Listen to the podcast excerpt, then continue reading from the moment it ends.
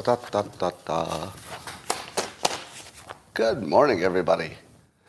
Oh, you are better looking and smarter than you've ever been before, and that's good because you've reached the pinnacle of human civilization. It's called Coffee with Scott Adams. Yeah, you've heard of it. You've all heard of it. And you're there. Imagine being at the center of the most important thing that's ever happened, and you were there. You'll always remember where you were when this Coffee with Scott Adams happened. But in order to take it up to those lofty levels, and we know where it belongs, all you need is a cup or a mug or a glass of tankard, chalice or stein, a canteen jug or flask, a vessel of any kind. Fill it with your favorite liquid. I like coffee. And join me now for the unparalleled pleasure. It's the dopamine the other day. The thing that makes everything better. It's called the simultaneous sip, and it happens now. Go.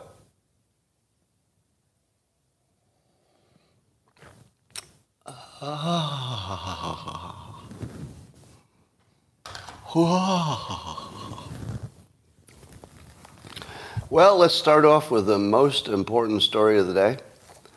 Uh, apparently, there's this uh, teen chess phenomenon, phenom, um, who beat some world chess champion. Yeah, but the teen is being accused of cheating. And of course, they tried to check to see if he had any kind of you know, electronic listening devices that he was being coached or something. And by process of elimination, they've, since they couldn't find anything externally, uh, he's being accused of possibly having vibrating anal beads uh, that would uh, tell him where to move by his coach. Now, what I really wonder is did the team learn Morse code? How exactly do the, uh, the anal beads communicate? Because they're not talking, it's not words. So, could it be Morse code? Hold on, hold on. I'm sorry. Little interruption. I'm getting a call. Okay. Uh huh. Go on. Mm, mm, mm, Got it. Sorry, I didn't mean to interrupt you. I just had an incoming call. But I, I don't know. This technology seems seems highly unlikely to be true. That's your first story of the day. I don't think I should have started with that one because I can't top it. Can't top it. Now, suppose they found out that he was actually guilty of having anal beads to win his chess, his, uh, his chess tournament. Yeah. Uh, do you think that he should be punished for that? Or should we turn the other cheek? Anybody? Anybody? Uh, no. Uh, he did not have a hummingbird shoved up his ass. It was anal beads. Pretty sure of it. But perfectly intelligent question to ask. Well, the Nord Stream pipeline seems to have uh, sprung a leak, um, natural gas. Um, now, it's interesting that the news does not talk about this natural gas leak as being a ecological problem. Is that because the gas just goes to the surface and just sort of gets released?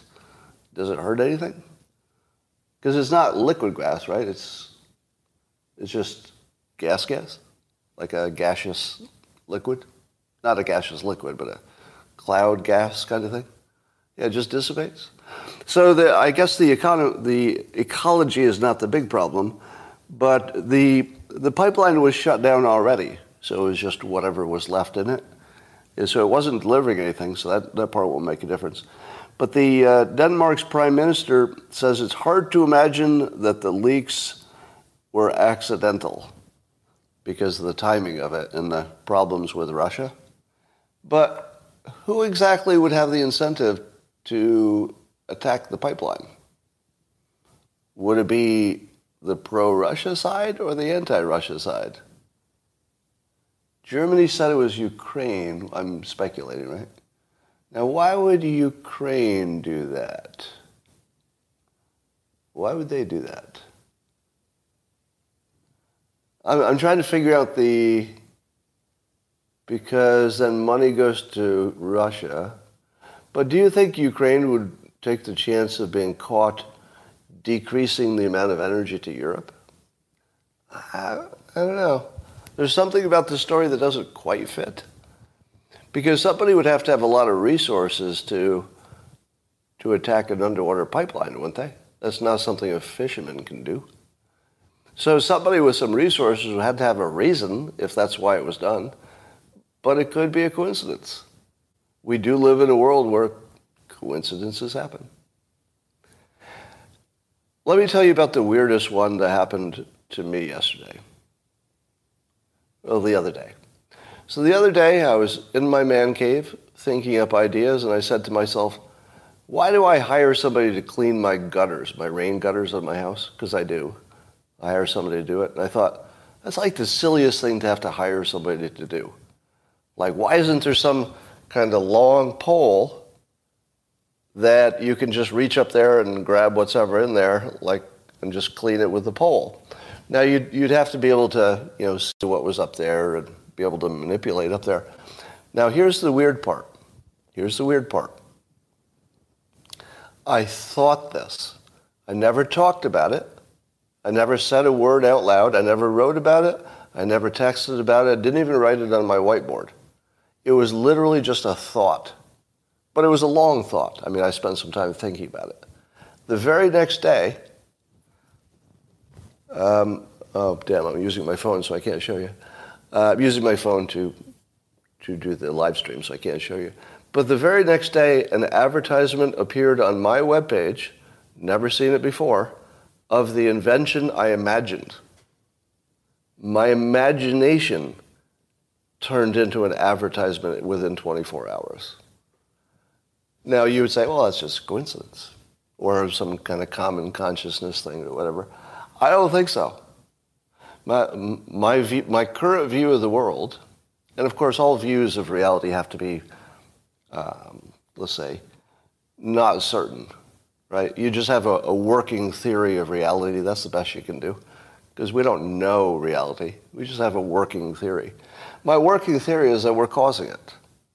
I think we think into existence things that wouldn't have happened on their own. That if, that if lots of people weren't thinking about it, it wouldn't happen. So here we have this situation where the whole world is thinking about these pipelines. Can the whole world thinking about a pipeline cause a leak? In my worldview, yes. That, that, that is exactly how I understand the reality I'm in. That if everybody's thinking about the pipeline, they could break it.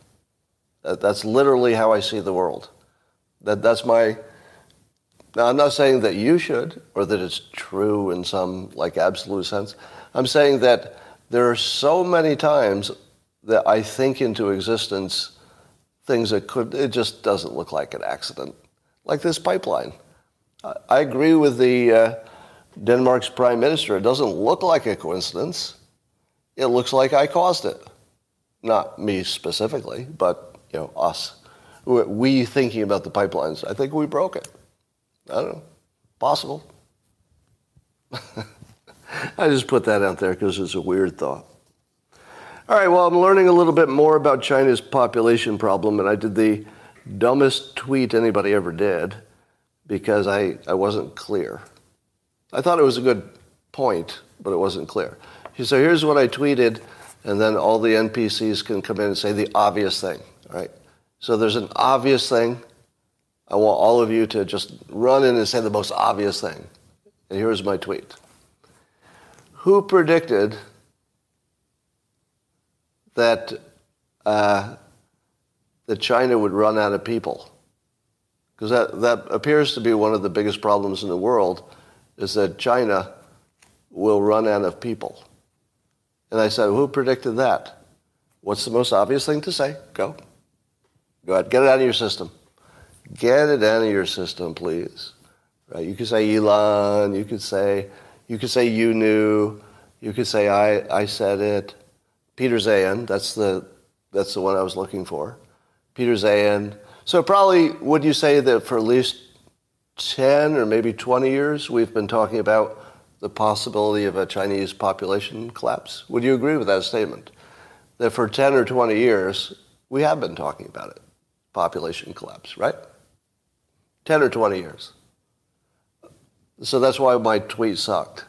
Because my assumption was you would assume what I assumed, which is in your childhood, it would seem impossible, right? Because I grew up thinking there would be nothing but more Chinese, and even limiting the population wouldn't even work. Like it would still be, you know, more Chinese forever. And now the opposite is happening. So yes, I will acknowledge that you all knew five years ago. Would you agree?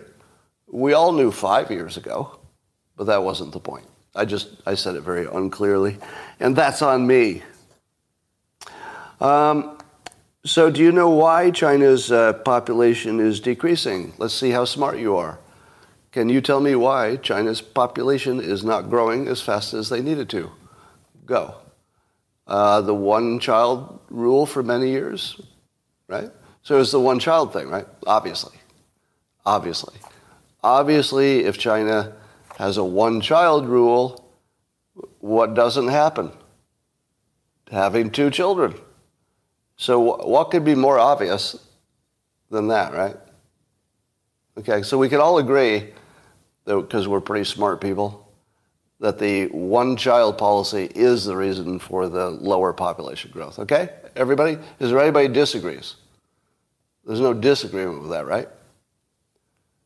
Okay, because we're all smart. Um, did you know that Taiwan has a lower birth rate than China?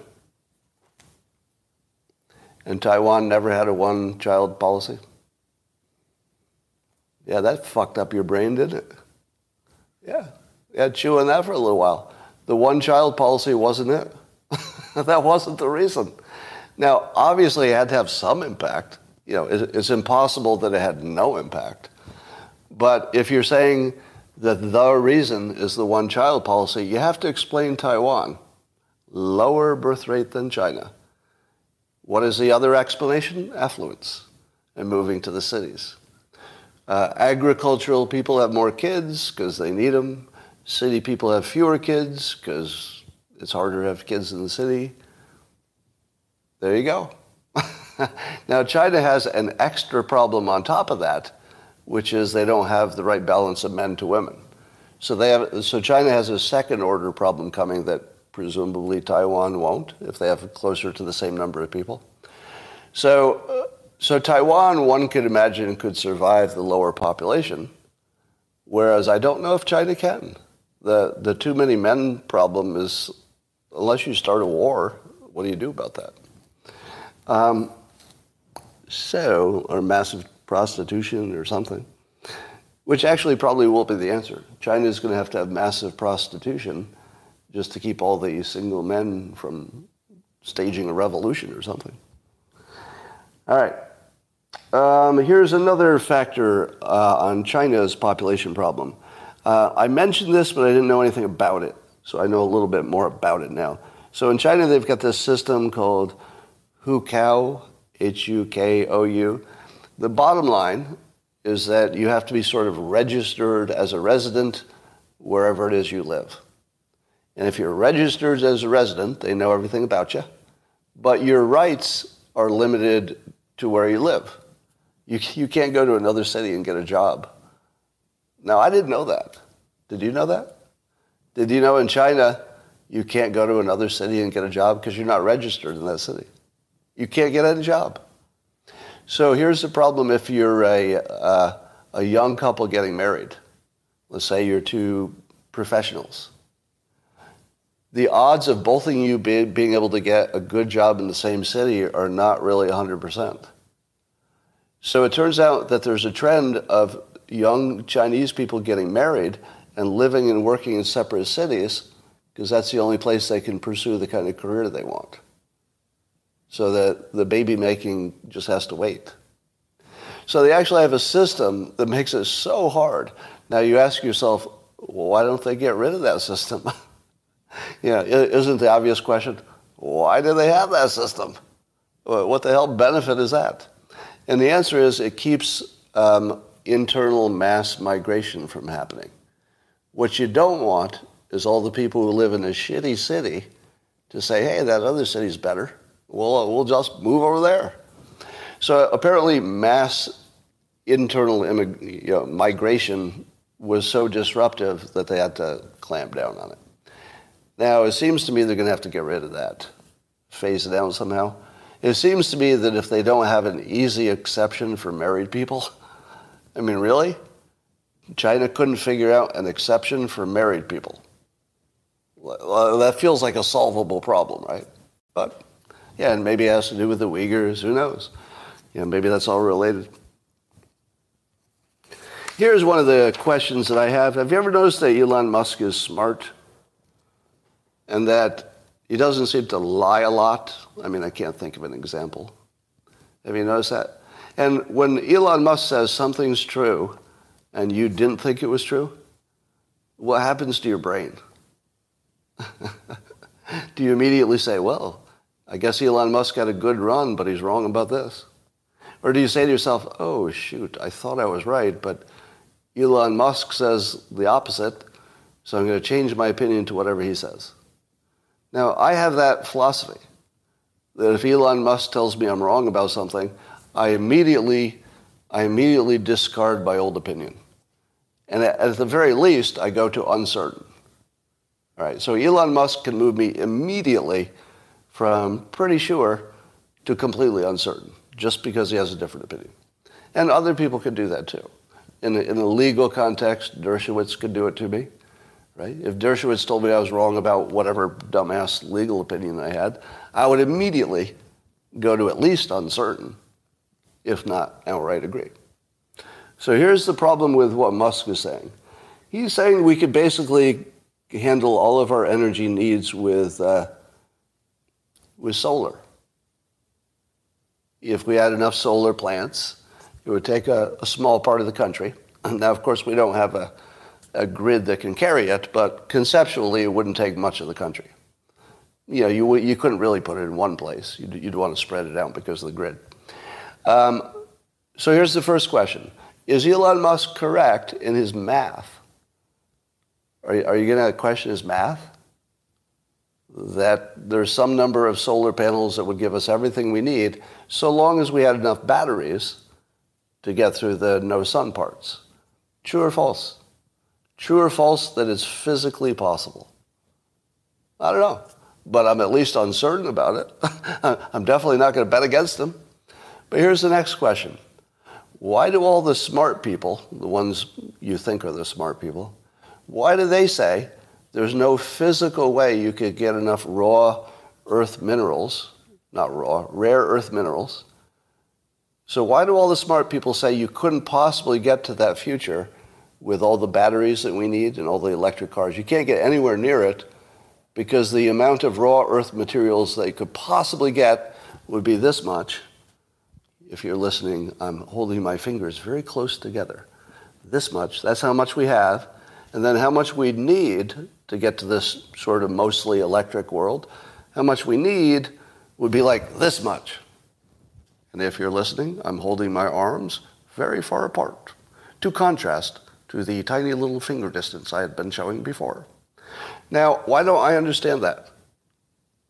How could I be a um, functioning citizen of Earth and I don't know why Elon Musk thinks that that shortage of critical um, materials is not an obstacle, at least not an obstacle that's going to stop us.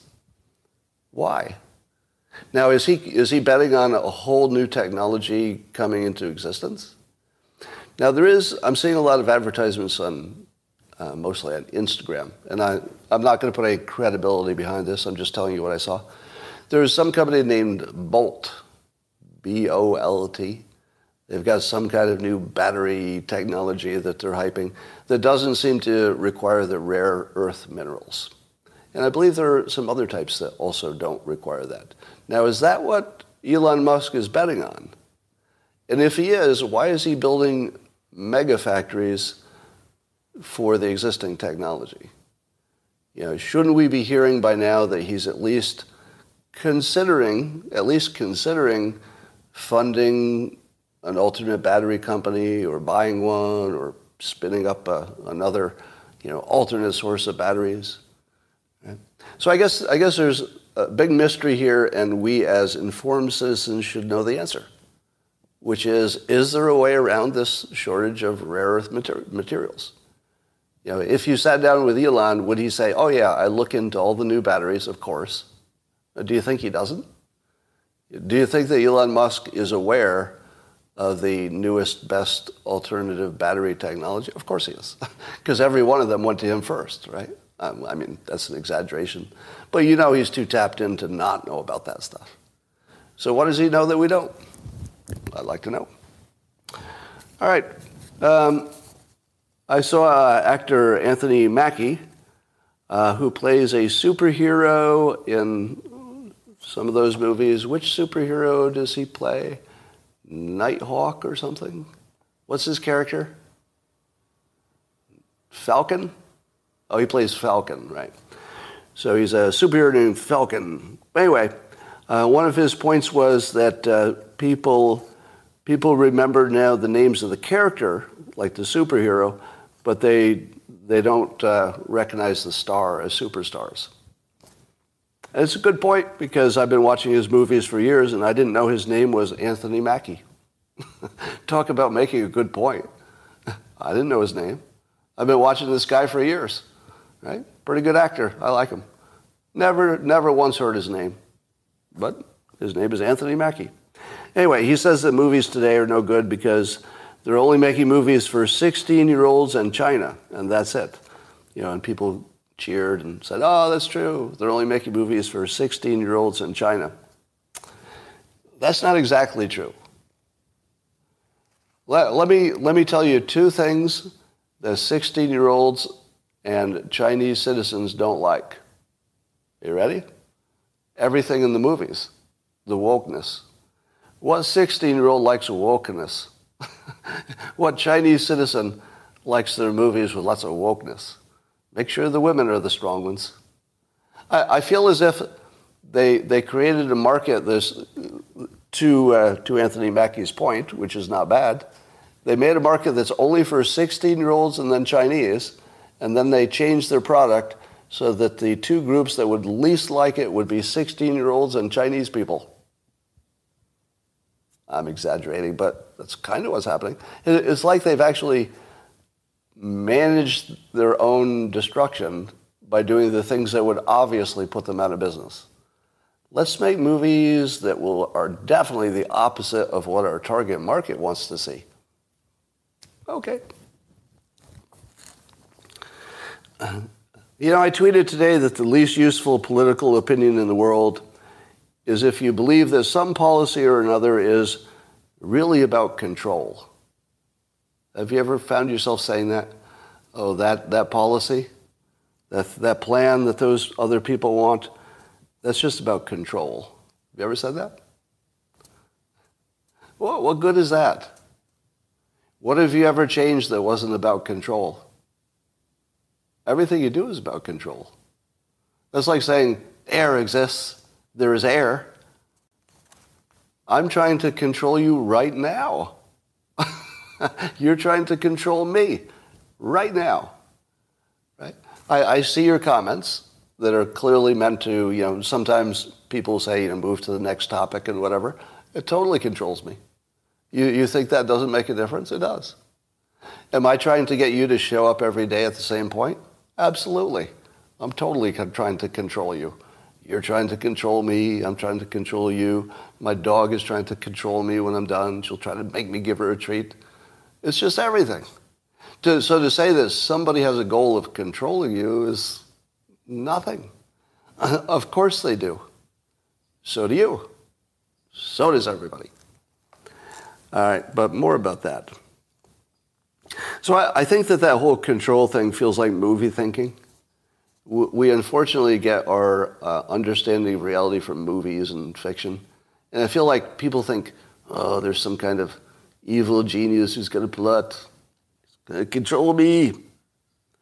Um, now, let's get back to this uh, World Economic Forum, who says, uh, and, and, many of you believe, that the World Economic Forum uh, said that uh, in the future, You won't earn any, you won't own anything and you'll be happy.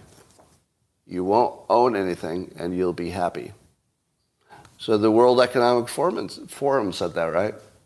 And so that means they're trying to take your control and make sure you don't own anything because then they can control everything, right? Is that what it is? Okay. You know that none of this happened, right?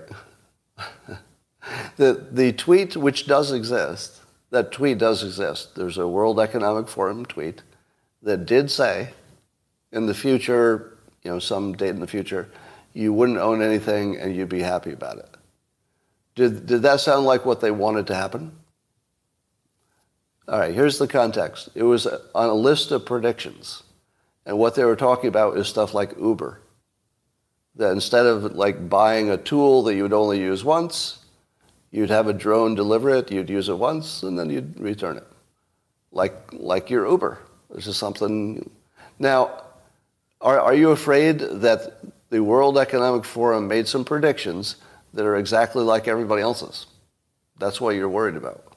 You're worried about the World Economic Forum, because they made a prediction that's the same as yours and everyone else's that we will be we will be borrowing and renting more things because that will be a new industry that allows us to do it. And it's just because delivery costs are lower. That's all it means. Now, do you think that it meant that you wouldn't have the option of owning something? Do you think it meant that? No. It meant that you would, you would actually prefer it. They're not making you do it. They're saying that the market is likely to prefer it.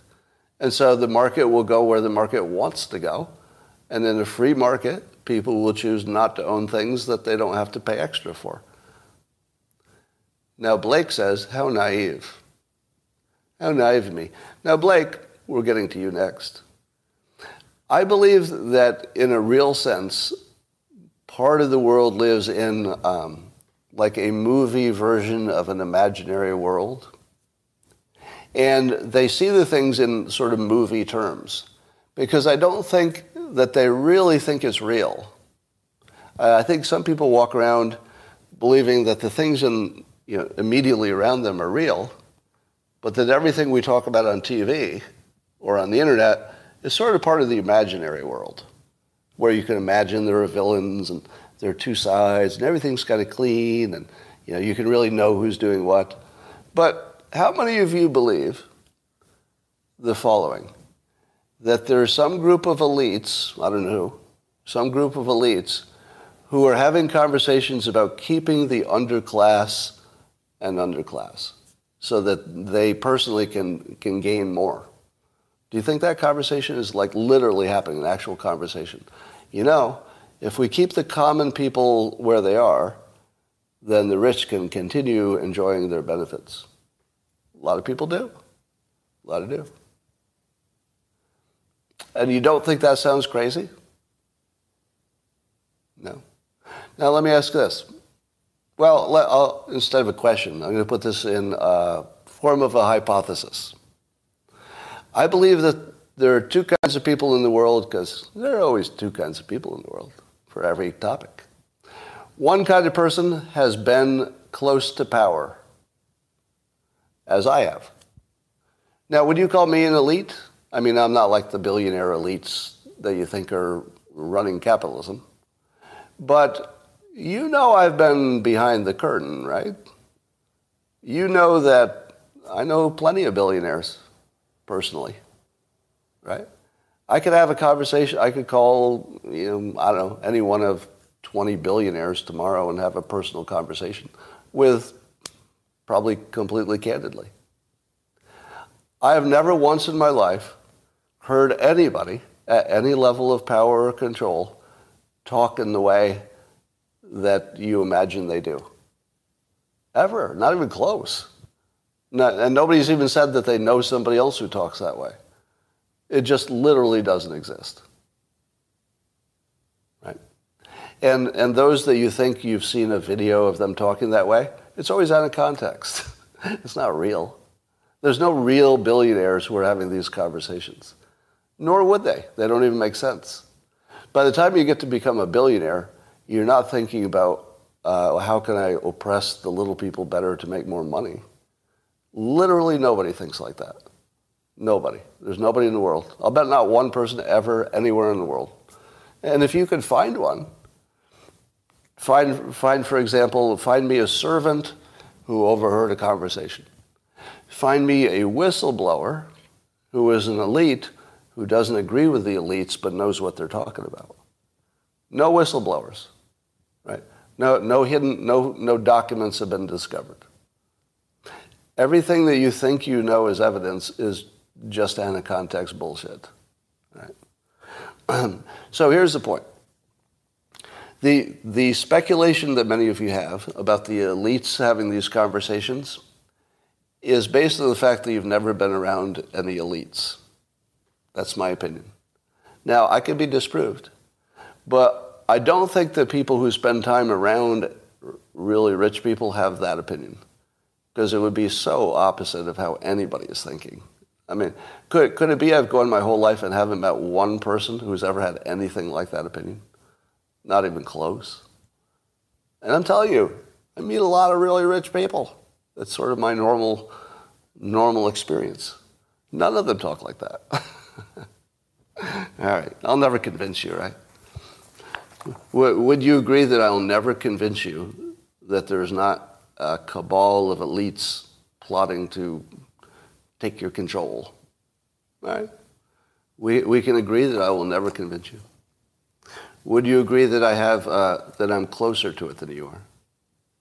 Would you agree that I have some, um, let's say, I have an angle on this that maybe you don't? Maybe I'm wrong.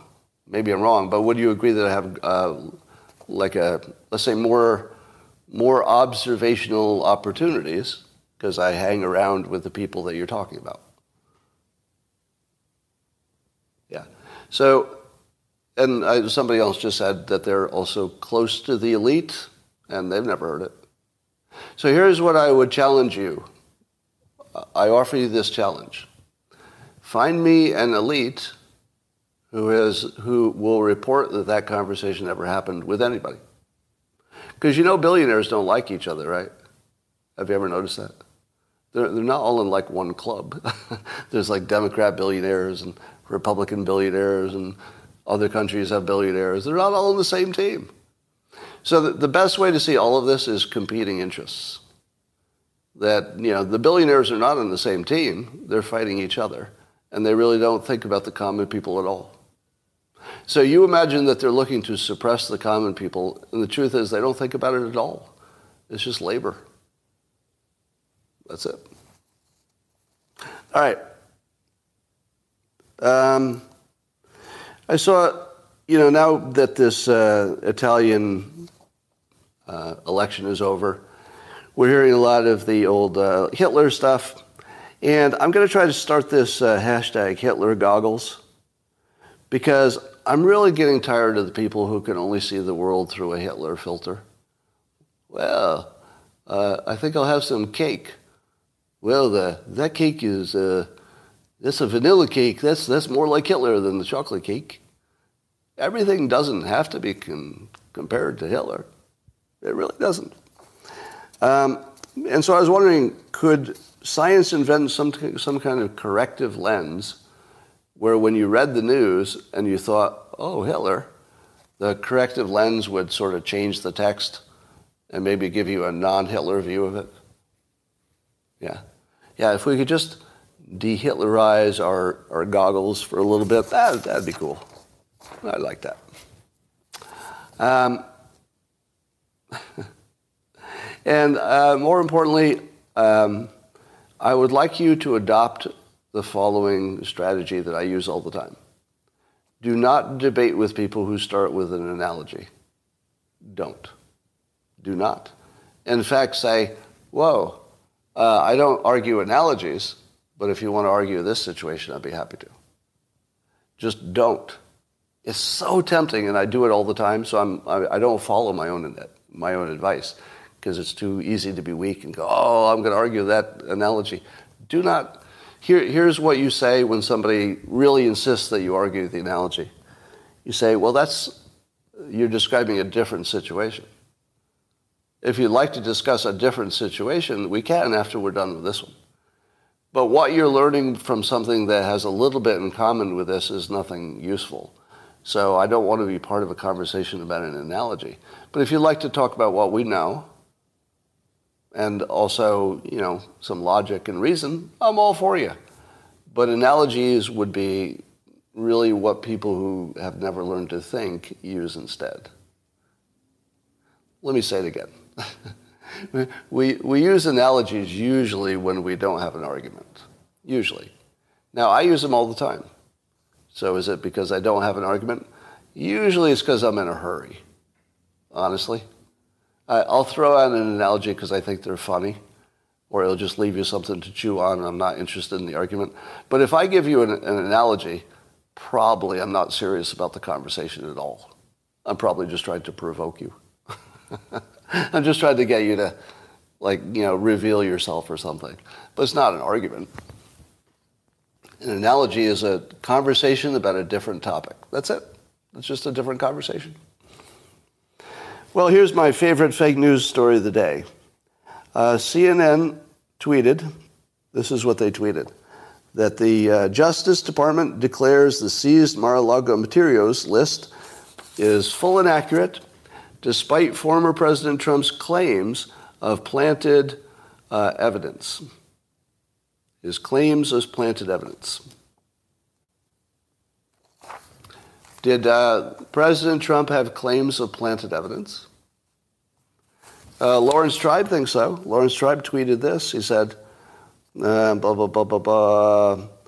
He basically, he's just mocking Trump for saying that, uh, you know, the materials were planted.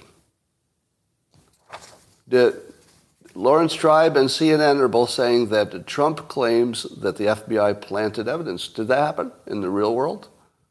Nope. Do you know, do you know how I know it didn't happen?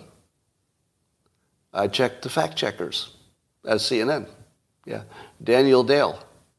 Daniel Dale's fact check that's already written, right? It's not, I'm not talking hypothetically. The already written opinion from Daniel Dale is that this is fake news. CNN's own news. Now, he doesn't say CNN's news is fake news. He says accurately, Daniel Dale, the fact checker, is accurate when he says that uh, Trump, I'll, I'm paraphrasing, but Trump had a concern about it. He had a concern about it. Now, is a concern that something could have happened similar to a claim that something happened? It's not, it's not no, no. They're not similar. Those are very different things. Right? Very different things. So Daniel Dale actually has fact checked and debunked CNN's own tweet and they're both live right now. How many, how many Democrats would know the CNN debunked their own news? How many would even notice? None, right? I'll bet none. I'll bet not a single Democrat, like zero, and of millions. I'll bet not one person caught that not only is it fake news, but CNN debunked it themselves. That's the world we live in. I love that story. Now, if it's true that the entire list of contents is agreed upon by both sides, then that would be a pretty strong argument that unless Trump says there's something in there that doesn't belong and I didn't put it there, the argument is that that you know that suspicion can be put to rest, which I agree with, if they do have a full inventory that both sides agree with. Um, Josh Hawley found the, uh, the best way for the Republicans to lose the midterms, and he's, he's rolled it out. Uh, so here's a Josh Hawley tweet which guarantees the Republicans will lose the midterms. He didn't plan this, but I think that's what's going to happen here. So Josh Hawley says that the corruption and abuse of law, talking about the FBI, is out of control. Come January, the new Republican Congress must launch a thorough public investigation of Department of Justice and the FBI, from their targeting of parents to religious protesters to political opponents. What Biden is doing is wrong and dangerous. Now, I completely agree with Josh Hawley's characterization of the Department of Justice and the FBI. Do you? We could agree with that part, right? So his criticism of the credibility of the FBI and the Department of Justice, I think is right on point. He gives examples, right? And I think we'd all agree with that. Now, do you see why he just cost the GOP the midterms? Is it obvious to you? Chuck Schumer told us. Chuck Schumer told us that Trump was crazy for attacking the intelligence agencies. Now, the FBI I'm going to treat separately. But the intelligence agencies, because Schumer said in public, in public, one of our top politicians said that our own intelligence agencies would punish you if you criticized them or went after them. And then they did. they did exactly what Schumer said they would do. They punished him, or tried to. Yeah, the the 50 uh, people who lied about the uh, the laptop. There you go. You don't have to wonder if if Schumer was like, you know, just spitballing. He said, obviously this is going to happen, and then it happened, and then we confirmed it. Now, Josh Hawley is saying that uh, if Republicans win, they're going to basically dismantle the leaders of these two organizations. What do you think the FBI, not every person, that you know, we're all adult enough to know that if I criticize the FBI, I'm not talking about the rank and file employees, we're fine. Like, we're, we're all smart enough to know that, right? We're only talking about some members of leadership. Um, although I blame them all for letting it happen. That's a separate question. Anyway, why would you expect the FBI to allow Trump to win the presidency when it would be terrible for the FBI? Now you say to yourself, but they, they wouldn't do that. I mean, they wouldn't interfere with the election. Of course they would. You don't have to wonder if they would interfere with an election. Isn't that question answered? I mean, that's not hypothetical. We're talking about the same people who work there right now. We're not even talking about different people in a hypothetical situation. We're talking about the actual current people are currently proven beyond any doubt that they would interfere with the political process. So Josh Hawley basically just said if the FBI doesn't lie and cheat and rig the election, they'll lose their jobs. And they have the power to lie and cheat and rig an election. They did it with the laptop. Now, not, I'm not talking about rigging the votes. I'm not talking about rigging the votes separate. I'm talking about rigging the outcome, which you could do by manipulating public opinion, right? Or other ways. So I think Josh Hawley created a situation where the Republicans can't win the, the midterms because the cheating, the incentive for cheating is now off the chart.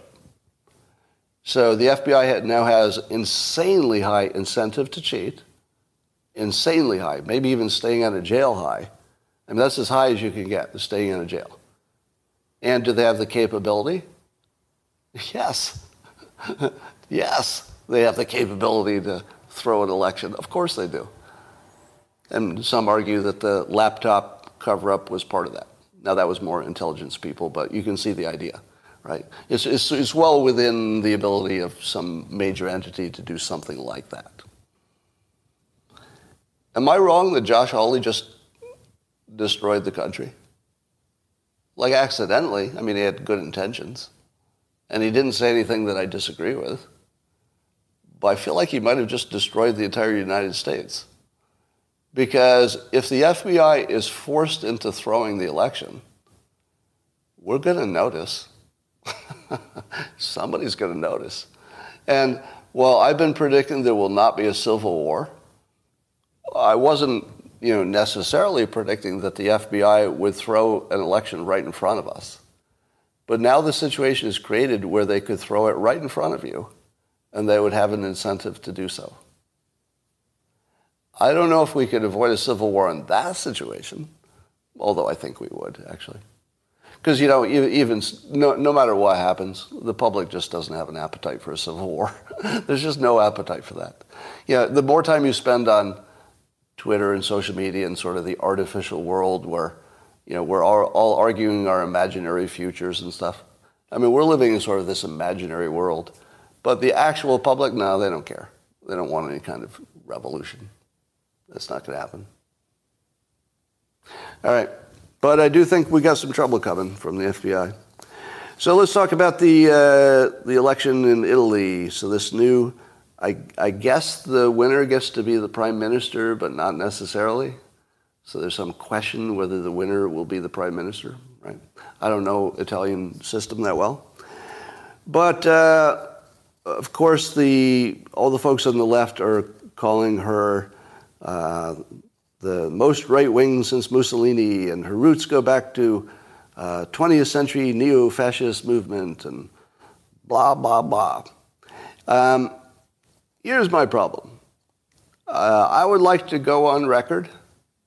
I, I want to make sure nobody misses this. I do not care about the opinion of ghosts. I know, shocking, but I'm going to put it out there. I don't care about the opinion of ghosts. So if your great grandfather was in the KKK, he's dead. He's dead. I'm not really going to hold that against you because I'm not going to base my opinion on you, on a ghost. And when Republicans say, but, but, but, but, the KKK was created by the Democrats, I say, who are ghosts? who are ghosts. I don't care about the ghosts. Um, so, no, I don't care what her party grew out of. I don't care what the Democrats grew out of. I don't care what the GOP grew out of. I care what they are now. And if they can't find something to fucking complain about this uh, Italian Prime Minister Meloni, if they can't find anything to complain about today, all they have is ghosts. Now, think about it. I mean, I'm not joking. They're talking about the dead. I mean, they're not literally ghosts, but they are talking about the thoughts of the dead and how that should be important to your opinion. I don't feel like I should pay attention to the dead. Not really. Like maybe if they wrote a book, I'll read their book. But once they're dead, I really don't care. So my take on Meloni after hearing her one speech, so it's based on only one speech that I heard and only part of it, and uh, it was subtitled because I don't speak Italian, and it was the best job of persuasion I've ever seen from a politician. Now, I haven't seen anybody like Winston Churchill or Hitler or people who were alleged to be great in their time. So I, I haven't really studied them. because they're dead. They're dead, um, so I don't care. But she's the best uh, living persuader, politician. Best living persuader. And she is a level above Trump. In my opinion, Trump was the number one political persuader um, that I knew of. I mean, I don't follow every other country. But at least in the English language, Trump was the most persuasive best communicator. But um, is a level above. She's a, she's a whole, I'm not talking about like 10% better than Trump. I'm talking about you wouldn't put them in the same league. And Trump was the best in the world. she's crazy. She's crazy. She's so good. And, you know, part of it is the presentation. Now, here's, here's the dumbest thing that anybody said about this, and Hillary Clinton is, of course, a purveyor of this. The dumbest thing that anybody could say about this particular politician is, wow, a woman won this high office. Now, that was impressive until I heard her. And then the woman thing just disappears. Because here's my statement anybody who could do what, what Meloni would do would be the head of any country, male or female, or trans. I'll throw in trans. She could have won as a, uh, a trans person. And I'm not joking about that. The, the whole woman thing is a complete red herring. Uh, wrong word. But it is a complete distraction from something that's way more important than that. It doesn't matter what genitalia this person had You can drag out any kind of genitalia you want, put it behind the lectern, and say these words with this presentation. I'm there. Like, I'm, I'm sold. The, this is just pure skill. And as soon as you make this about man woman, like you're really just off on the wrong trail. Yeah, right? If a, if a man had run against the woman and the man said this, the man would have won. This was just a winning level of skill. Now, let me tell you what she did better. Here's what uh, Trump does Trump does uh, uh, my team against your team, and, and immigrants or, or you know, illegal immigrants you know, may be bad. So it's sort of a us against you sort of thing. And um, you immediately just you immediately just retreat to your team. So Trump's message is one that doesn't really convince the other side. Would you agree? It's a message for the base. Agree? It's a message for the base, which works if you can get the base to vote. Here's what Meloni did, and it may be because their politics are more fractured, she has to do it differently.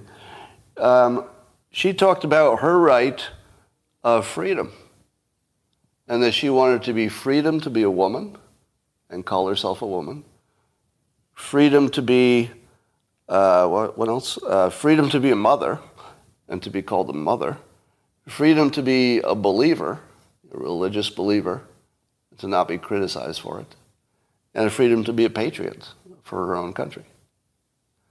Wow. wow.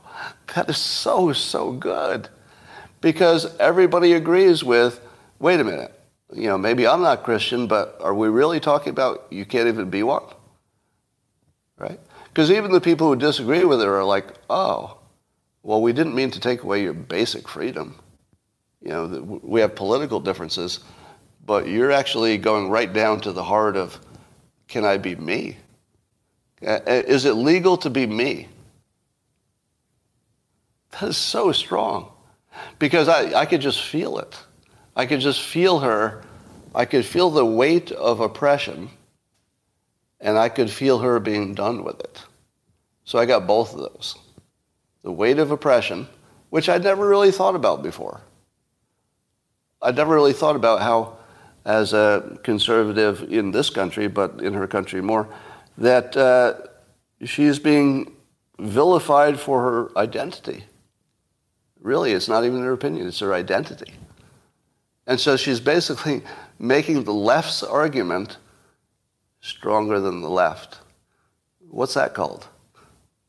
What's that called? You're making the other person's argument stronger than they are. Embrace and amplify. Who does that? Who, who does that? Embrace and amplify. Only the best. The best, right? you can't even pull that off unless you've got a pretty big skill level for persuasion. Because embracing the other side is a dangerous thing unless you could really slay it at the same time you're embracing it. And she did. So she embraced personal freedom and identity and said, I'm going to extend this. Not only is personal freedom important like you believe, but it's even more important than you believe. I believe what you believe and even stronger than you believe it. So let's be consistent here, huh? Unfrickin' believable the level of talent that I saw in just that little clip. Now, again, I only saw the little clip. Maybe she had a good day, but I don't think so, because she won the election. So obviously, whatever she's saying is is hitting the right chords. Uh, did I just zoom? No. no, I did not advise her, in case you're wondering. All right. Um, and does it, and it seems to me that in this country, so Italy is doing pretty good with their leader there. But in this country, have you noticed that the standards that we used to set for what a good communicator was used to be a little higher? Do you remember Reagan? Even if you didn't like his politics, you'd say, oh, I don't like his politics, but gotta admit, gotta admit that guy can communicate, right? Bill Clinton, same thing. Don't like his politics, but wow, that guy can put a sentence together, can he? How about Obama? Obama, you, might not like his politics, but wow, that guy can that guy can form a sentence, speak intelligently, communicate. He's good at that stuff. How about Trump? Some people at first resisted his his style. But at this point, I think even his critics would say, yeah, we, we hate what he says, but have to admit, he's really good at saying it. He's very persuasive. And now we have uh, Fetterman and Biden, two of the, the biggest names in politics. Biden can barely walk to his helicopter unaided. And Fetterman, have you seen the latest clip? What did he say? Uh, the Eagles were worse than the Eagles. I mean, you have to actually see the clip to see he's completely lost. Like his, his mind as it, it appears, I'm no doctor, right? So I can't diagnose him. But it would appear that his mind is not working in anything like what you would want a normal mind to work for somebody that you're going to hire for an important job. But here's the funniest part. I cannot stop laughing at what it must feel like to be Dr. Oz. Imagine watching this guy talk and you're sitting at home and you're behind in the polls to him. What, what does that feel like? I can't imagine anything that would hurt more than that. The, the only thing that would hurt more than that would be Trump sitting at Mar-a-Lago watching Biden try to form full sentences and watching the entire country crumble and saying, I lost to that. I lost to that. But I feel like Oz has it even worse. Because with Biden, you could at least say, well, we don't, you know, we didn't know what was going to happen until he got elected. We had bad suspicions, and, you know, it went pretty badly, according to a lot of people. Uh, but with Oz, he's just got to look at this guy, and we're all looking at the same stuff. It, you know that things are only judged in relationship to other things, right? There's nothing in the world, nothing in reality, that can be judged just sitting there in space. It can only be judged how it affects other things or how it compares to other things. So nothing has a quality that it just owns by itself. It's just compared to other things. So Oz is finding out for the first time uh, what compares to him and looks to other people like a little bit better, a little bit better. to me, the political part of the story is, is mildly interesting, but the personal part of this is freaking hilarious to me. Like every time I think of Oz looking at Fetterman, I think, that's got to be a bad night. That's just got to be bad. All right. Uh, have you noticed that Democrats, at least when they're arguing with you on Twitter, are asking you to prove the obvious more and more? So here's some things that, that I've been challenged to prove. Name one thing that uh, Joe Biden seems to have been done that looks illegal. What? what? Uh, Ukraine. Uh, just to you know get the ball rolling. Here's another one I've been I've been challenged to prove. How are conservatives being robbed of their freedom of speech? Where's that happening? Can you prove that conservatives are being like limited in their speech? To which I say, you haven't noticed? Nothing? Nothing. You haven't, you haven't noticed that anywhere. I'm not going to research that. I'm really not. How about uh, uh, when I was asked this week to prove my claim that a equally qualified black man would have a five times advantage getting hired at a, at a major organization, not a small company, but a big organization, compared to a adult white male. And I was asked to prove that black men who are equally qualified have an advantage in corporate America or in any large organization in America. To which I say, really? That's an, there's somebody who questions that? If you want to research it, literally walk outside and just tap on the shoulder of the first white adult you see over the age of 40. Just anybody. And they will tell you a story of it happening to them or their friend.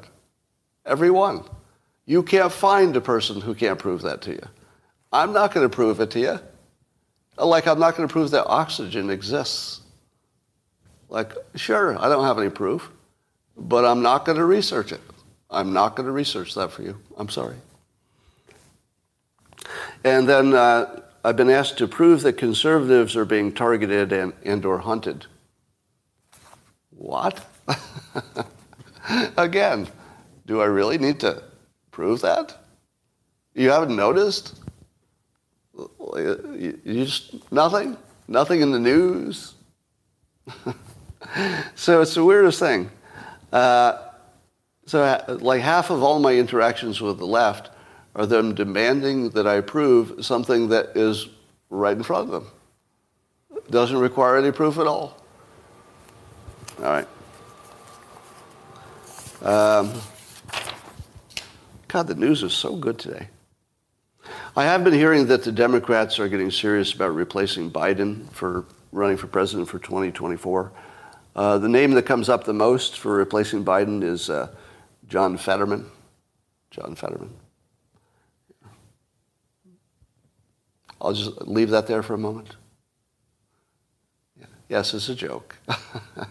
yeah, I love the fact that you couldn't tell if it was a joke.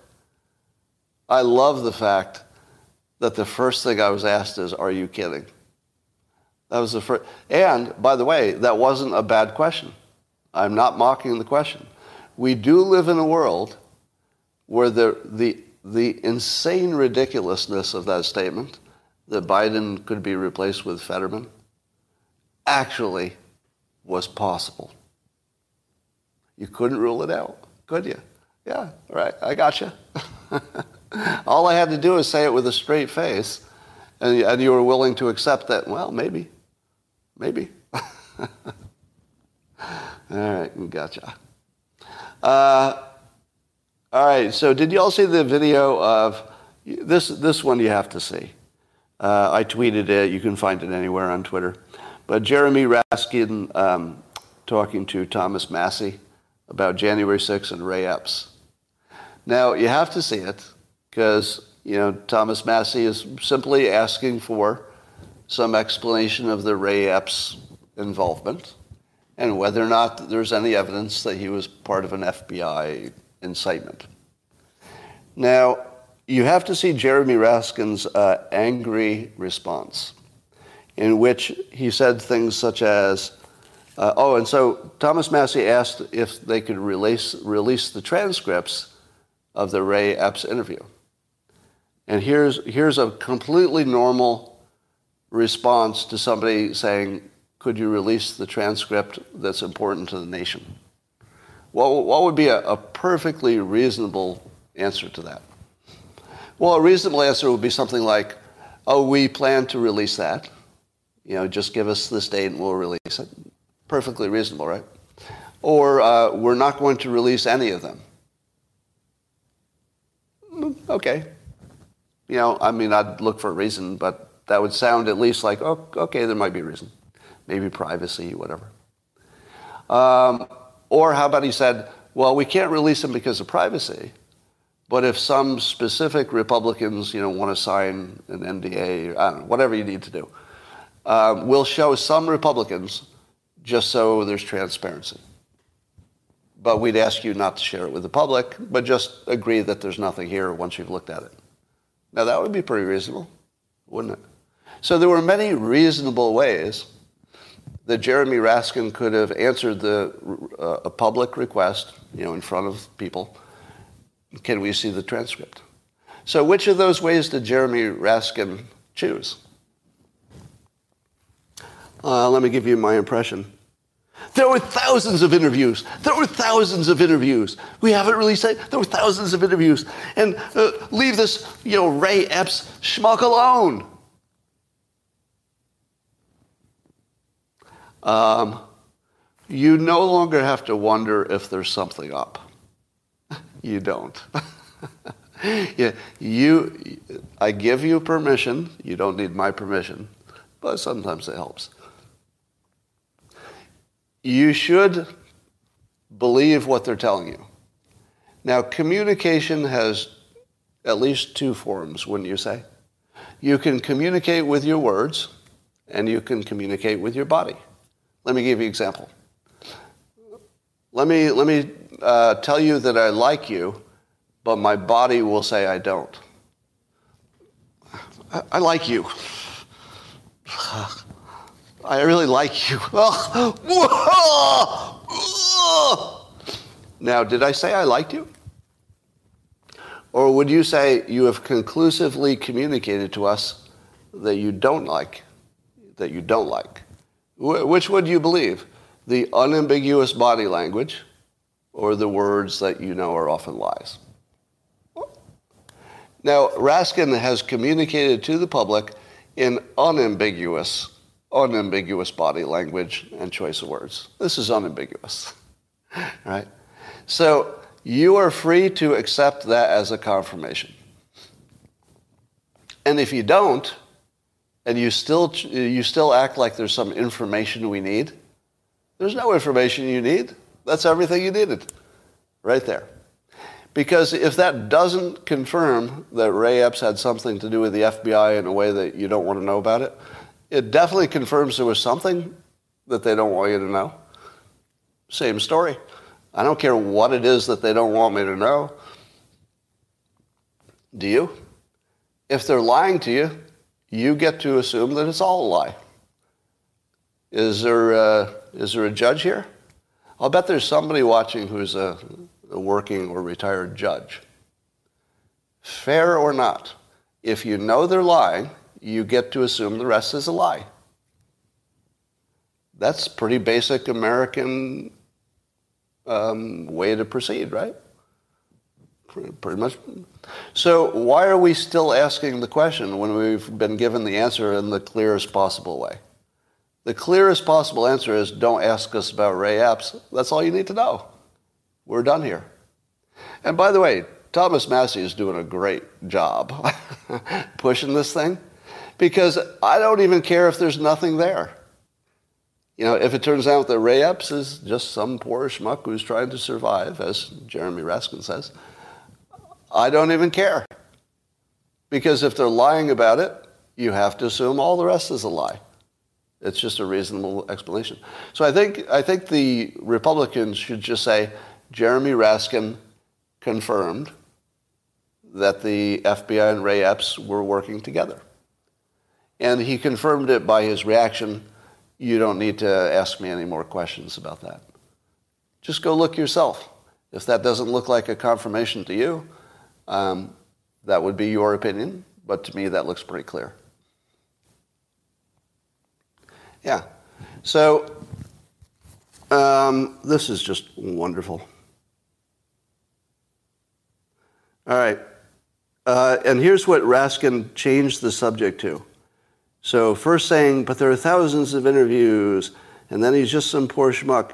He immediately changes it to an angry tirade about what Trump has done to his own family, according to the Mary Trump book. Oh, but what, look what Trump has done to his own family, according to the Mary Trump book. Now, is that the answer you expected from? Would it be possible for us to see the transcript of Ray Epps' testimony? The most natural answer to that is Have you seen the, the Mary Trump book? Have you seen the Mary Trump book and saying the bad things about the Trump family? That's exactly the most obvious answer to can we see the Ray Epps transcript? I'm telling you, Jeremy Raskin has confirmed the FBI and Democrat involvement with Ray Epps to do something bad this is reason to pardon everybody who is nonviolent who's being held and everybody who's been convicted. They all need to be pardoned, right? If it, I don't think that you can turn anybody into a single issue voter these days. But if you wanted to pick a single issue, we have a bunch of them this time. One single issue would be this. I, I would vote potentially. I would vote for a candidate who said unambiguously, the FBI is stonewalling us, so I'm going to, I'm just going to let everybody out of jail if you elect me. I, I would say that would be a adequate, supportable, single issue vote. Likewise, I would say on the uh, Democrat side, if they decided to vote only because of abortion, and again, I'm not giving you my opinion on abortion, I'm just describing the landscape here.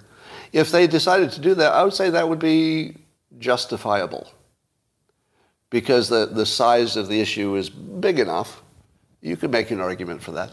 I mean, it wouldn't be what I would do, but you can understand it. The other one is fentanyl. If, if one of the two parties came up with a fentanyl plan that actually looked like it could work, that would be a single issue vote for me. Yeah, some people would say climate change. I would agree. Yeah, that could be a single issue too. But th- this is kind of interesting. Normally, the economy is the only single issue vote, isn't it? And maybe it's the only one that ever will be. Because if you get the economy working, every, everything else seems to work better. So, free speech, yeah. Yeah. Second Amendment, I guess it's all single issue, isn't it? It seems like it's all single issue now. All right. Um, uh, and the funniest thing that Jeremy Raskin said about Ray Epps is was uh, leave, leave that guy alone, whoever he is. Jeremy Raskin acted like he, whoever he is, like he wasn't quite sure who Ray Epps was. Are we done? Are there any further questions about whether they're lying? No. All right. Um, let me tell you something that I learned from a uh, meth addict. And one of the questions I had is, why is it so hard to get people to quit drugs? And like, if you had a plan to decrease demand, how could you do it? And let me explain something that I'd never heard before, but it's kind of important. And the explanation was this that meth users are not strictly uh, addicted to the meth. It is most typically combined with at least one other thing sex and porn. So, porn and sex. And here's the problem, as described to me porn and sex under the influence of meth is about 60 times more enjoyable than without it. And if you've done meth long enough, you know that if you were to try to have sex ever again without meth, you wouldn't even enjoy it. Because you would know what it could have been. And so when you say to somebody, hey, can I help you get off meth? You're actually asking them to give up sex forever. And the sex that you're asking them to give up is 60 times more powerful than the ones you know about. Would you give up your sex to give up drugs? I don't know anybody who would. Now, suppose I told you that you don't even know how good sex is, because you don't. You, you don't even know. Sex under meth is not like regular sex. It's 60 times more powerful, according to the DARE police officer who told me. I mean, I got it from the police, a guy who taught uh, drug, you know, drug stuff to parents. So this is from a professional who said that the reason they do the meth is that the meth itself is 60 times better than sex. But when they combine the meth that's 60 times better than an orgasm with actual sex, what they get is neither sex nor meth. And here's the part that you don't understand. You can't tell you can't ask somebody to quit something that's 60 times stronger than sex. That's not a thing. No, no person will do that. So there is no path off of meth unless you give up everything that you enjoy about life. That's it. Now, I do think that people quit. I mean, that's a real thing. But whatever it is that they're quitting for must be pretty important, or they hit bottom and they couldn't get enjoyment from the meth anymore because you hit bottom. You know, things were so bad that you just can't make anything work. So if you have if you have thoughts about reducing demand, it would pay to get more, let's say, informed. And I would say that that was a big one for me. Like lear- learning that the the sex meth thing are really the same thing, and that if you're a meth addict, you don't even see them as different things. They're they're basically one big thing. You can't get anybody off those drugs not, not in any volume. I mean, you could do ones and twosies because you have special cases. That's it. So when people say, you know, there's nothing you can do on the supply side, you have to work on the demand side, I say to you, there are two impossibilities. You can't do either one. Can't do either one. So uh, if we could experiment and find something that works, that'd be great. But nobody has any ideas. You picked a bad time to quit meth. um, is that why the Hollywood people seem to be perverts? Uh, partly, partly. Yeah, the, the, more, the more of that kind of drug you do, the more likely you would get into uh, the fringer practices, which I do not, which I do not, uh, what you say, I d- I don't disrespect because you know it's not my business how you get your fun if it's not hurting anybody. All right. Uh, your bandmate became a month and uh, became a monk and lived in isolation for two years to get off meth. And when the monk was done, was he glad he did it? I don't know. I, I didn't hear the part about the happy ending. I, I just heard he did it. All right. So I don't want to I don't want to act like there's no solution. What I do want you to know is that nobody knows of one. Nobody knows of one. Everybody's sure somebody else has a solution for getting people off of drugs. I don't believe there is one. I don't believe there is. Maybe we can invent one, but I don't think there is one now. Um, oh, why do the Democrats seem to uh, dominate uh, our culture and our legal system, et cetera? I think that has to do with um, colleges and professors and the news business and where they come from. So it has to do with what types of people go into what types of jobs. And so the people going into the entertainment field tend to be left leaning, and the people who, who go into, know, in many cases, blue collar work would be right leaning. If I can use a gross overgeneralization, and I think I can. All right. Well, I believe we've accomplished our objective of the best live stream of all time. Am I right? And thank you to Jack Posobiec for, uh, I forgot to mention, for informing me about a little bit more about the uh, Chinese system, and Naomi Wu as well, who informed me about what's going on there via tweet in her case. All right. Um, and would you agree that there will be nothing on television today as interesting, or as informative, or as useful as today? No, this was the best thing that ever happened. And I would like to uh, say goodbye to YouTube for now. And I'll talk to you later.